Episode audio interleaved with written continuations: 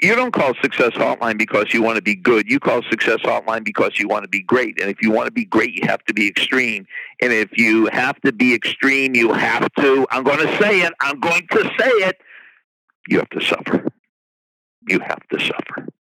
You've reached Success Hotline, message eleven thousand four hundred six. I'm Doctor Rob Gilbert. I was at a book signing at Bookends Bookstore in Ridgewood, New Jersey, for the great boxing trainer, trained hundreds of champions, the great Angelo Dundee. And after he was done telling fifteen or twenty minutes worth of stories from his book, there were time for questions. I shot my hand in the air and I said, "Who's the hardest working athlete you ever trained?" Oh, he said, "Oh, that's easy. Muhammad, Muhammad Ali." Now, I knew a lot about Ali, but I never knew he had such a great work ethic. So I started reading more, and I found this quote. It said, "I hated every minute of training." Now, his trainer said he was the hardest worker, and this guy's saying he hated it. But listen to the whole quote. "I hated every minute of training. But I said to myself, don't quit, suffer now, and I can spend the rest of my life as a champion." What does that have to do with you? "I hated every minute of organic chemistry, but I said, don't quit, suffer now, and I can spend the rest of my life as a doctor. I hated every minute of getting up at five o'clock in the morning to go to the pool, but I said to myself, don't quit, suffer now, and I could be an Olympian for the rest of my life." You have to suffer. Unless you want to be average, then you don't have to suffer, so the choice is yours. And talk about suffering, our Doctor Terry Wurzbacher is suffering.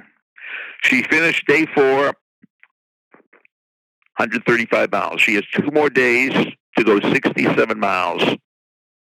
She's in eleventh place, nine miles behind the tenth place person. Can she do sixty-seven miles in two days? If she suffers. Now, I was going to say, let's hope she does. I hope she doesn't, but I don't think there's any way around it, because this is extreme.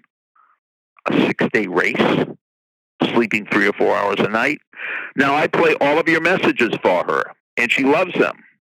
So at the beep, sing her a song, read her a poem, give her an inspirational quote, give her a pep talk, because she loves them and it keeps her going. So you have a minute after the beep to inspire Doctor Rorsbacher. "I hated every minute of training, but I said to myself, don't quit, suffer now, and I can spend the rest of my life as a champion." Thanks for listening to the Success Hotline with Doctor Rob Gilbert on the Ironclad Content Network. You can email Doctor Gilbert at send me a story at A O L dot com.